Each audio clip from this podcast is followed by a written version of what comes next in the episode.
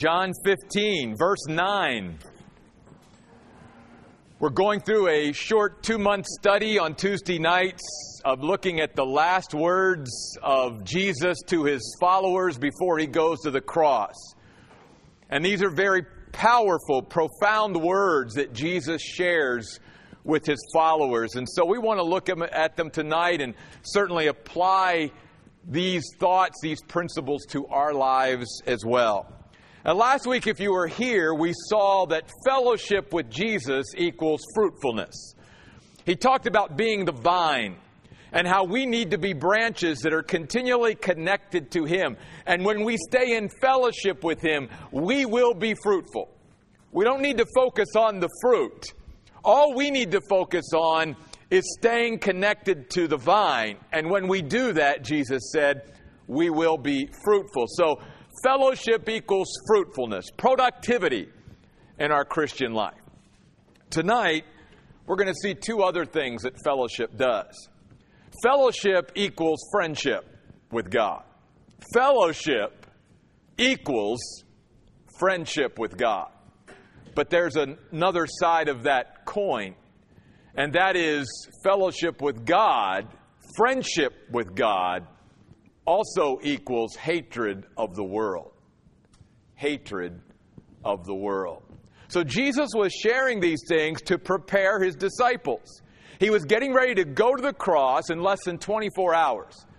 Then he was going to raise from the dead, show himself alive for 40 days, and then he was going to ascend to the Father. And so, what he was laying down in these chapters was going to prepare his disciples to, in a sense, live life to the fullest without him physically being present.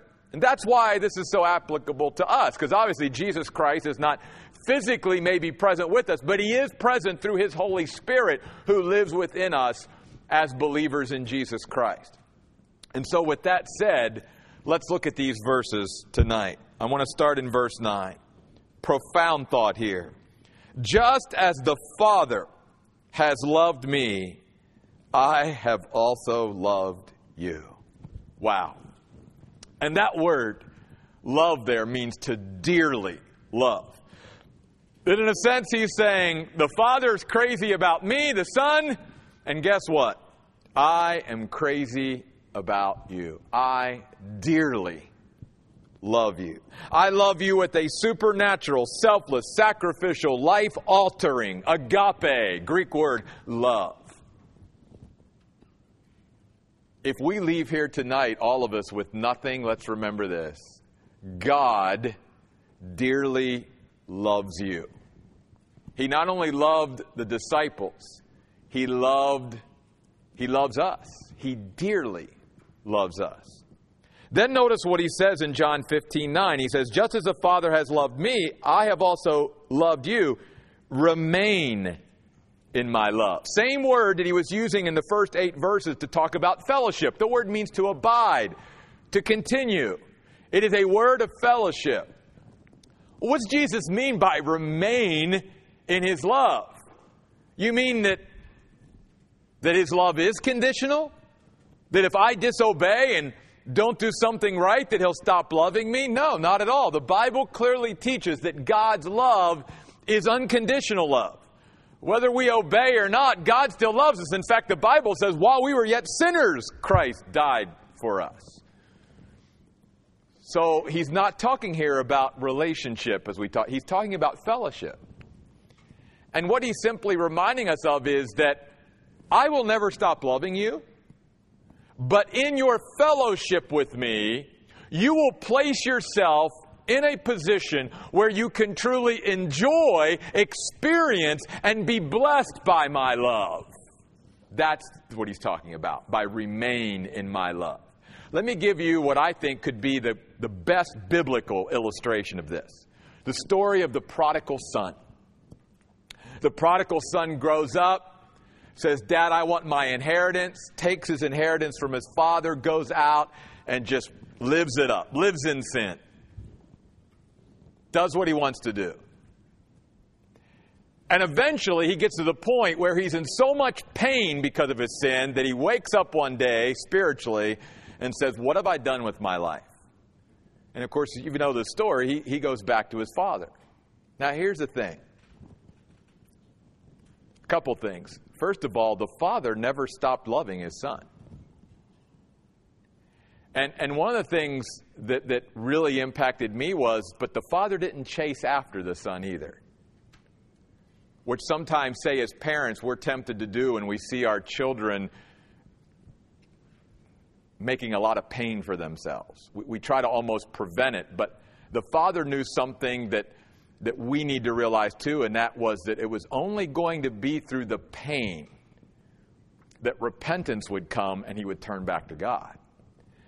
And so instead of trying to soften the blow of his decision, the father in love actually allowed the blow to be felt to its fullest so that it would wake his son up.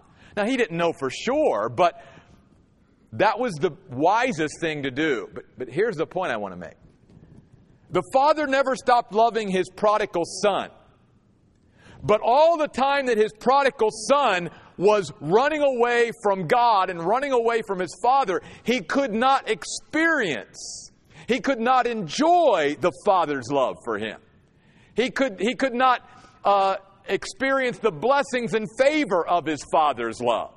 There was a distance there. And that is the illustration of what Jesus is saying here when he says, Remain in my love. It's not that if we become disobedient and go our own way that God stops loving us. But we can take ourselves as believers out of the place where we can truly enjoy God's love, experience God's love, and sense His blessing and favor of His love.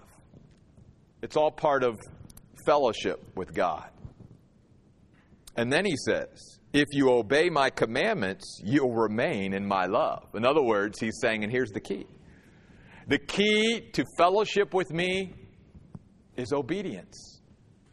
When one is obedient, one puts themselves in fellowship with me. We don't obey to become a Christian. We don't believe that the Bible teaches we work ourselves to heaven.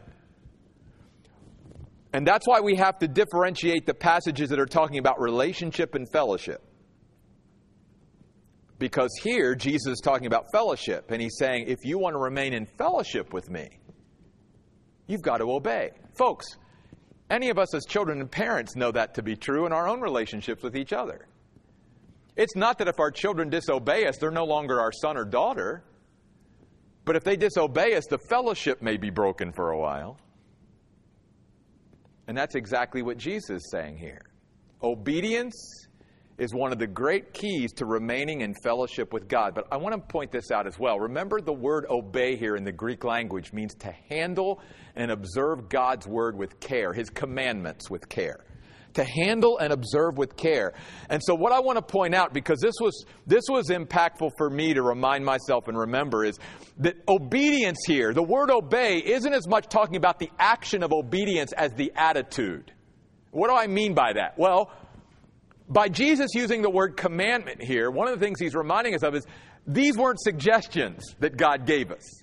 Like where God said, hey, you know what, Jeff, if you feel like doing this someday, do it. If not, that's up to you. No. When God gives us commandments, first of all, He gives them to us for our highest good out of His love. If we're going to experience life at the highest level, we should obey. But there's also that idea that within this idea of obeying His commandments, it's, it's as if we have an attitude of respect for what God has said that we're willing to handle and observe what He says with care. In other words, I guess what I'm trying to say, because I've been there before in my life many times as a Christian, where it's like God tells me to do something. It's not optional. It's not a suggestion. It was a command. God said, This is what I want you to do. And it's almost like there were times in my Christian life, like, ah, God, I don't care what you said. I'm, I'm going to do what I want to do anyway. And there was that attitude behind it of like, I don't, I don't really care what you think, God, and, and what you're telling me to do. I'm not going to do it. And it's more the attitude that's behind it that breaks fellowship by sort of treating the commands of God, what God says is best for my life, as if it's, it's, it's insignificant. It's of no consequence. That I know better, God, than you do. And I'm going to take control of my own life and I'm going to do my own thing. Well, you, you and I can see why then that would begin to hurt fellowship with God. Because, in a sense, we're disrespecting God by not obeying His commandments. First of all, we're basically treating His commandments as if these are, like I said, advice or suggestions that God gives, but not real commandments. And then it's the idea that, that we think that somehow they're optional. Somehow that that God gives us sort of a bunch of different commands in His Word, and it's sort of like a smorgasbord, and we go through and pick out the commands that we like, and we just sort of discard the ones that we don't. And so Jesus says, If you obey my commandments, you'll remain in my love, just as I have obeyed my Father's commandments and remain in his love. Now, notice verse 11 I have told you these things so that my joy may be in you. That's profound. Jesus says, Look, well, let me say this. The world says to us, You want real joy in your life? Live your life apart from God. God's a killjoy. Because of all these commandments and all this kind of stuff that God says we should live this way and not live this way. Man, if you really want to have fun and be happy and be fulfilled and satisfied, live your life apart from God. And what Jesus is saying is just the opposite. If we truly want to be happy, joyful, fulfilled, satisfied, experience life to the fullest, we will be in continual fellowship with God. Because when we are on the same page with God and we are living in fellowship with Him, it doesn't get any better than that. And there is nothing that can happen around us that can affect that. That's why joy in the Bible, biblical joy, is different from, in a sense, uh, happiness in our life. Because happiness is dependent on our circumstances, usually. Things are going well, we're happy. Things aren't going well, we're not happy.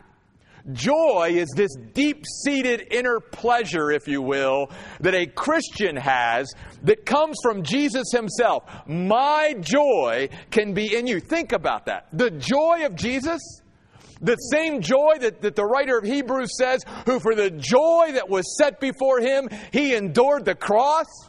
That same joy that is in Jesus can be in me yeah, through fellowship. The more you, what Jesus here is talking about in verse 11 is really what I call the exhilaration of fellowship with God. That there is nothing better, no matter what else is going on in my life, when I, like Mary, the sister of Martha, have that sitting at his feet moments, and I'm just soaking up Jesus and, and I'm just fellowshipping with Him, and I am in His presence, and He is pouring His life and His strength and His grace and His joy and all these things into me, His peace, all these things. It doesn't get it. That's why someone like Paul could be in prison and be singing praises. How can that be? Because Paul had the joy of the Lord. And let's not forget, Nehemiah says, the joy of the Lord is our what? Our strength our strength. See, when we're in fellowship with God and experiencing the exhilaration of fellowship with God, it doesn't matter what's going on around us. They can throw us in prison. They can take away this. They can take away that. Gets back to what I said at the beginning.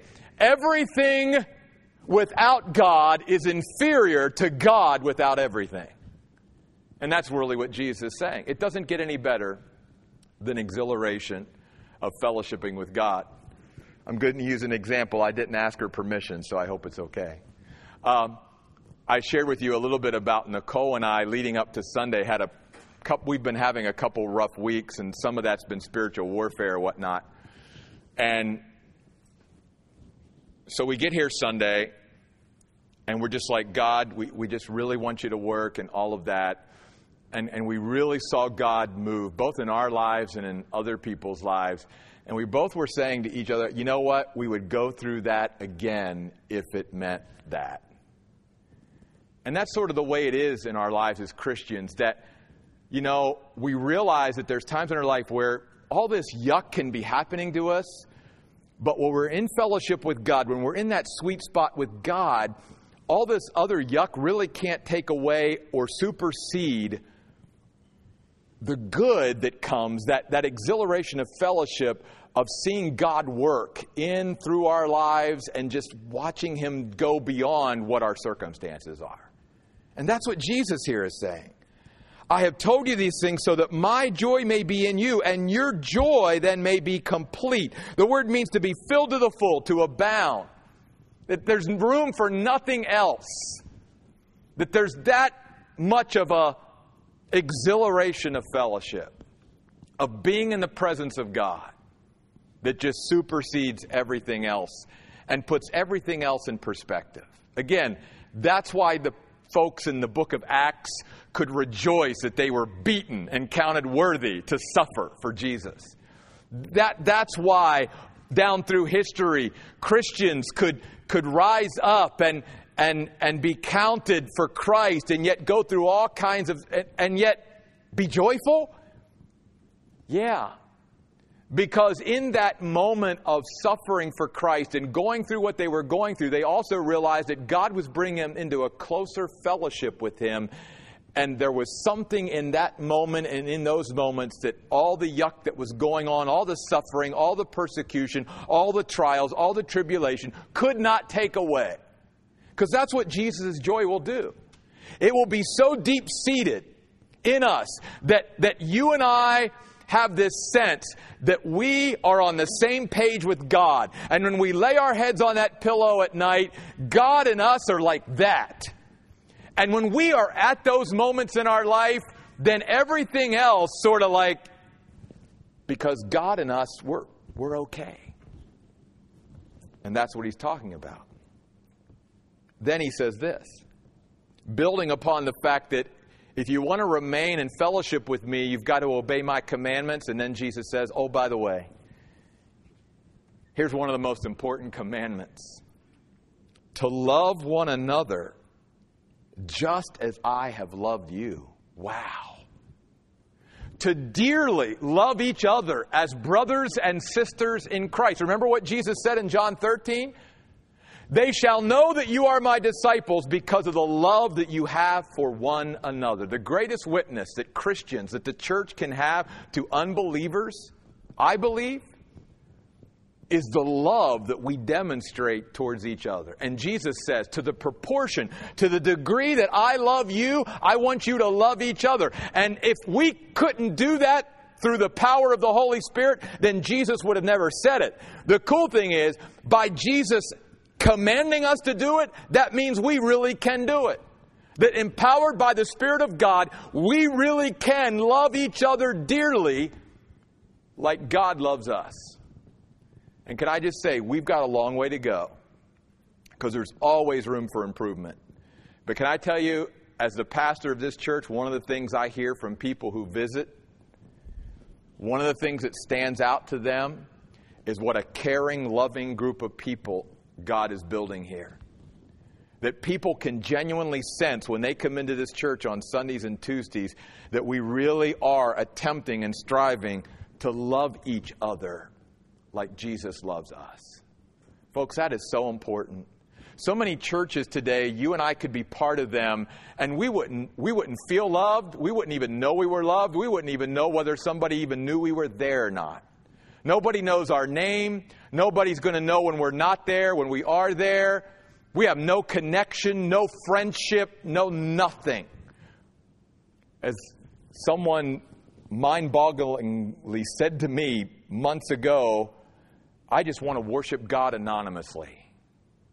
I just want to walk into a church, be there for an hour, and walk back out. I'm like, you're missing what God said the church should be about that you and I should connect ourselves with each other and be part of a group that dearly love each other, just like Jesus loves us. And then he goes on to say, No one has greater love than this, that one lays down his life for his friends. The selfless sacrifice that Jesus shared. The words lay down literally mean to set aside or lay aside. It's as if Jesus is saying that not that we not that we live our lives, in a sense, totally disregarding us for others. We've got to take care of us too. But he's saying there are going to come many times in a day, in a week, in a month, those opportunities where we need to lay aside us to help and encourage and support and love another believer in Jesus Christ. Because that's the way I loved you. And that's the example that I have left. And now you need to do this. And Jesus is saying, there is no greater way that you will remain in fellowship with me whenever I see you truly pouring yourselves out to love each other. There is no sweeter spot in God. I mean, God's Word is filled with examples of God saying how much He loves to look down from heaven and see His children just loving each other. And that brings all of us closer together. And obviously closer to God. So he says, You are my friends if you do what I command you. And here's where now he begins to link fellowship, which is what he's talked about now from verse 9 on. Here's what fellowship again means besides fruitfulness, and now he's connected it to friendship. A Christian Hear me now. A person can be saved, they can be a Christian, and from a biblical definition, not be a friend of God. Because in a moment, Jesus is going to define friendship from his perspective, and he's going to show us that there's a little bit difference between a friend and just a servant. And if we truly want to be a friend of God, we want to be a friend. God is our friend. If we want to be a friend of God, what does that look like in our life? Here's what he says You're my friends if you do what I command you to do. And I no longer call you slaves or servants. Why? Because a servant is bound by duty. A servant does what they do because they're obligated. They have to. They're not doing it out of love for their master. They're doing it because if they don't do it, they're going to get a, they're going to get punished for it. And that's, that's one of the big differences between even Christians who feel like I've got to live my life in such a way that, that the way I live my life and the service that I give and the I got to do it because I have to. I do it out of duty. I do it out of obligation. I do it out of guilt. I do everything that I do. And Jesus saying, no, no, you're missing the point. I want, I want a relationship with you that, that dives into fellowship, that dives into friendship. And when you get to the friendship level, you will no longer be living your life as a Christian doing things and living your life in a way out of duty, obligation, guilt, manipulation, whatever, or doing something because you think that if you don't do it, I'm going to whack you upside the head or fry you with a lightning bolt. Which is the way a lot of Christians live their lives. Jesus says, I want you to learn to do what you do out of love for me. I want your love for me to be the motivation. I want you to read the Bible because you love it, because it's my word and you can't wait to get into it. You love it.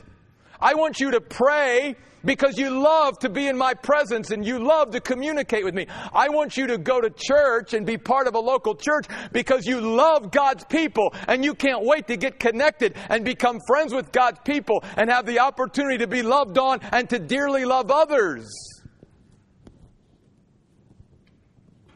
Jesus says, that's the difference. A lot of times it boils down to motivation. Why do I do what I do? But then notice this this is another cool thing. Jesus says, I no longer call you slaves because the slave does not understand what his master is doing. I've called you friends, and the word friend here means intimate friend, closest circle, because I have revealed to you everything I heard from my Father. Don't miss this. The difference between a servant and a friend isn't really obedience, it's understanding. That was profound when God showed me that. What do I mean by that? Let's go back to the slave or the servant. The slave does what the master tells him to do, whether they understand it or not. They just do it. They, not, they might not have any understanding of why they're doing it because they don't know the master. They don't have a relationship. They don't have fellowship. They haven't spent time talking to the master to understand what's behind what they're asking them to do. Don't miss this. This is so cool. This is why spiritual growth and maturity and fellowship with God is so important. Because when you and I become friends of God from our perspective, when we truly dive into fellowship with God, we will gain understanding.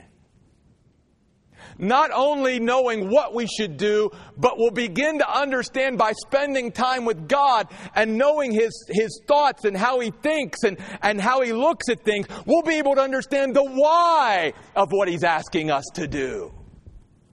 That's something, again, that a lot of Christians miss.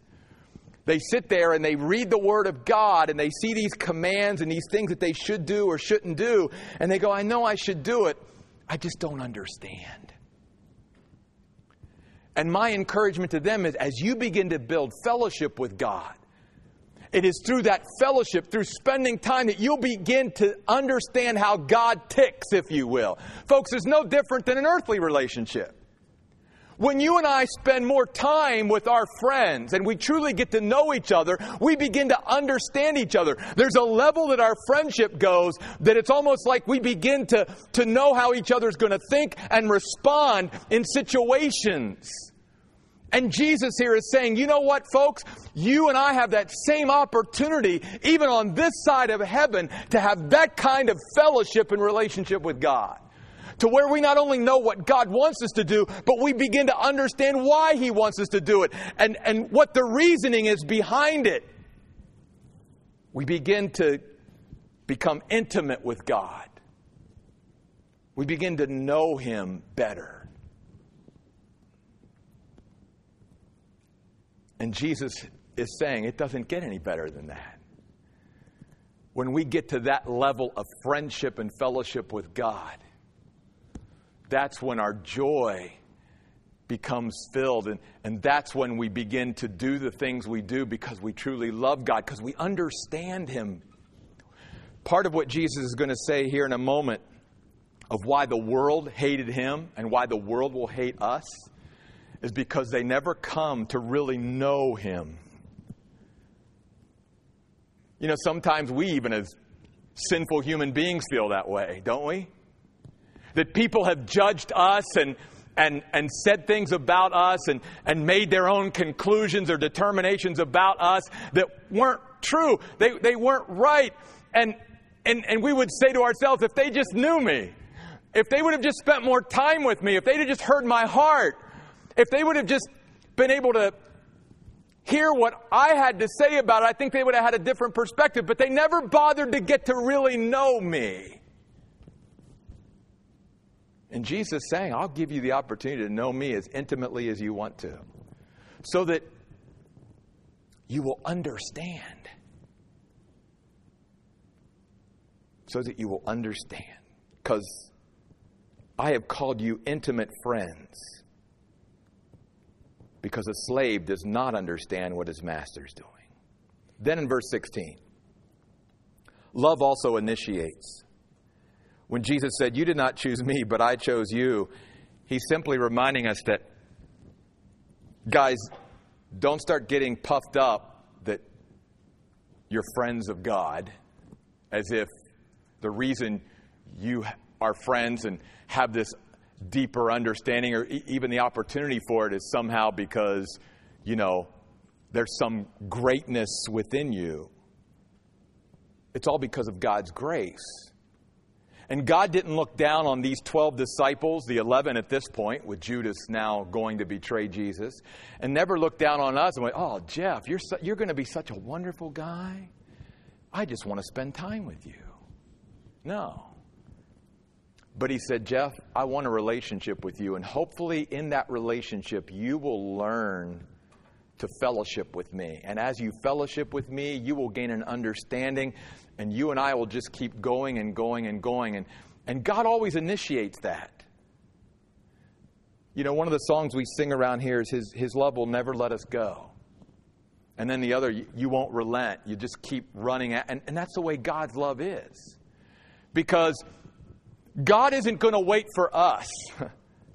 God is going to woo us and, and, and come into our life and do everything He can to say, Hey, I'm over here. Will you spend time with me? He's like that friend that keeps wanting to hang out with us. And a lot of times, I just say, We're like, God, I, I just don't have the time. Okay, maybe I'll try again tomorrow. Hey, Jeff, you got some time today? Well, God, you know, I'm a pastor and I'm in the ministry here and I'm, I'm trying to do your work, you know, so I used to play that game with God, and then God had to show me that's not ministry at all. the greatest ministry is born out of fellowshipping with Jesus Christ. I had to learn that the hard way. That's why I'll say this. That's why churches, and I'm saying Oasis too, we have to be careful as the years go on that we don't get caught up in programs and activities and achievement. Because it's not in that that God is really manifested, it is through abiding in Him.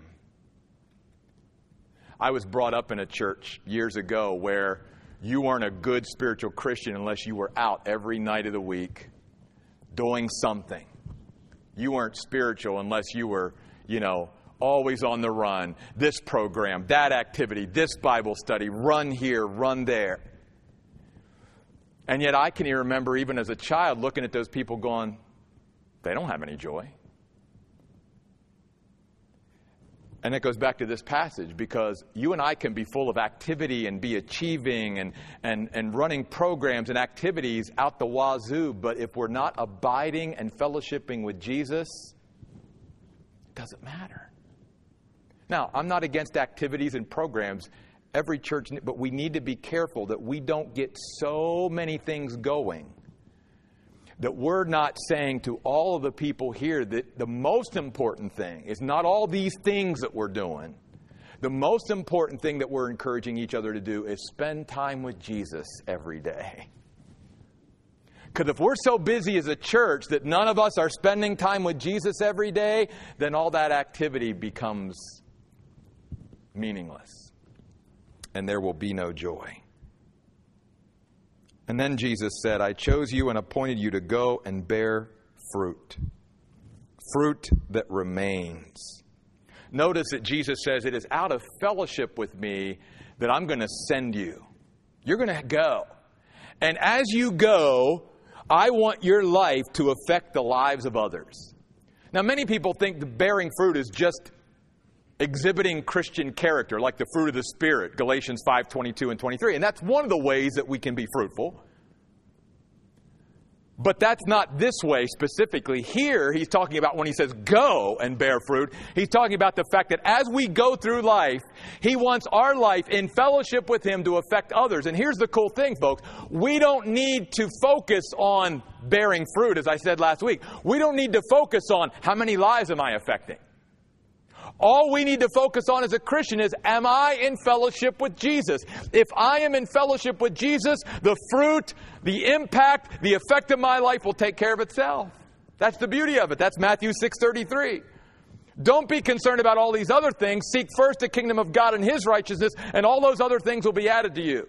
If we just spend time with Jesus and run after Jesus and spend time in fellowship with Him and get to know Him more, out of that fellowship will come fruitfulness, will come impact, will come affecting others. As we move through life, everywhere we go, every relationship, every conversation, God will fill us up with His joy and His Spirit and He will be impacting others through us.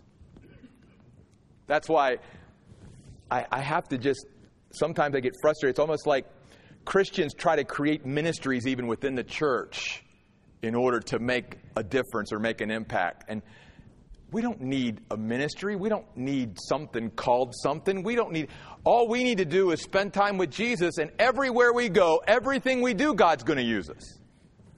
We don't need to always put labels on it. We don't always need to have programs and ministries to do it.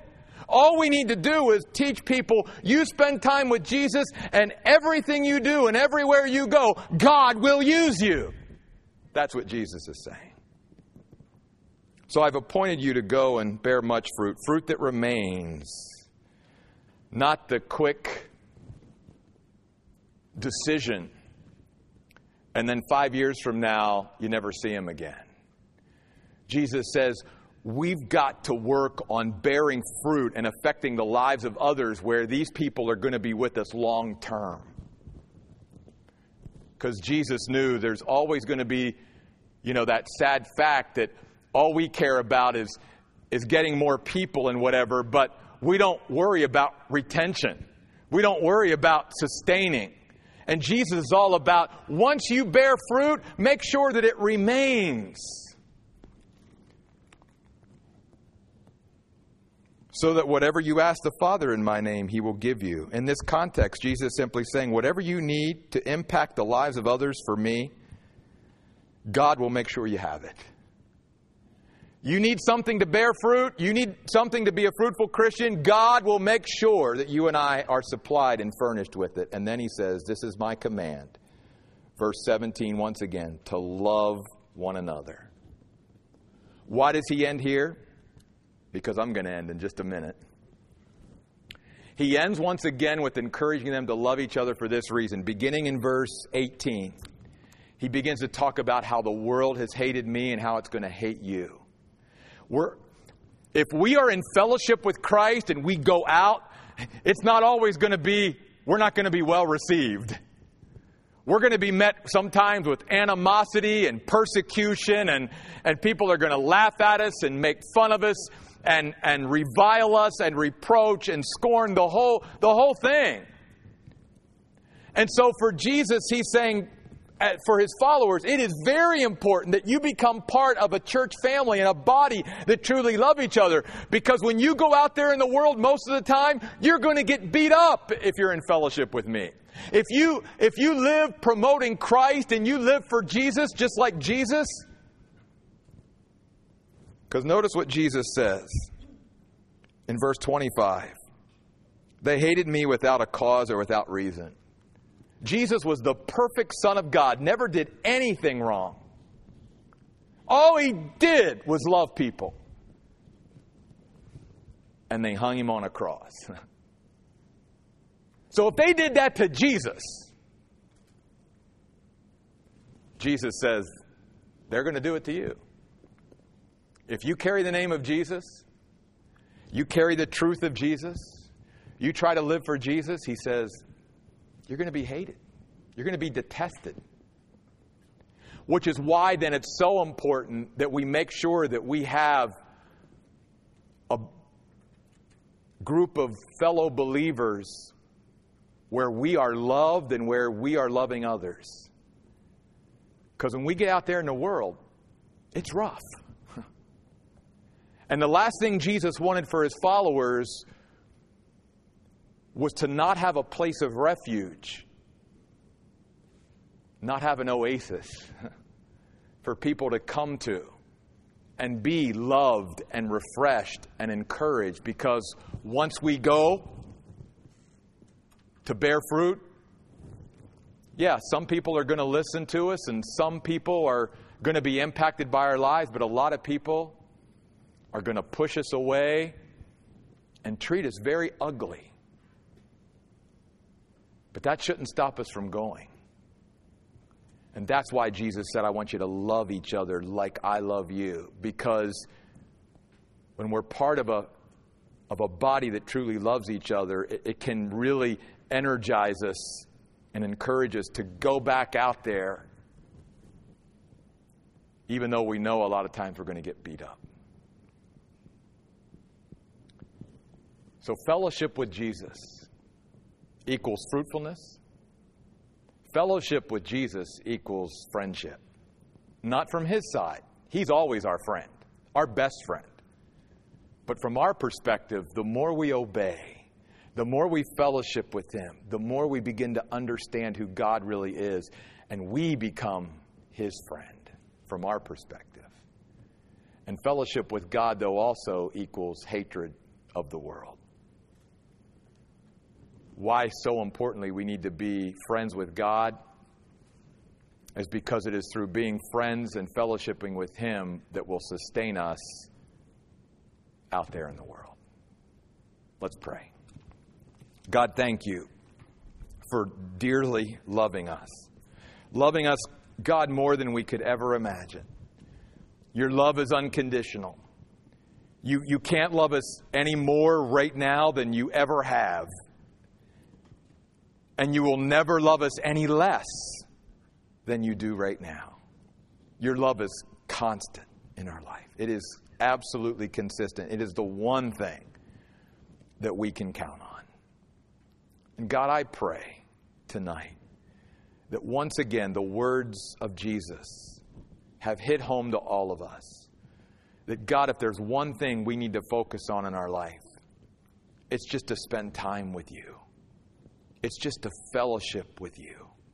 It is out of our fellowship with you that all this other great stuff begins to be evident and appear in our lives.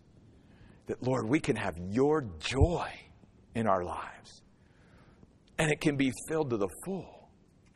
And, and we can begin to understand not only what we're doing and what you're asking us to do at times, but we can even begin to understand why you're asking us to do it or not to do it. What encouragement Jesus gives, the great encourager. And yet it was when he was getting ready to die on the cross that he shared this message. It again reminds us that he lived his life so selflessly, so sacrificially, and that's what he asks us to do as well. God, help us to be like Jesus. Help us to be a friend of Jesus. And then help us, Lord, to be a friend to others like Jesus. We pray in Jesus' name. Amen. Folks, thanks for being here tonight. Hope to see you on Sunday.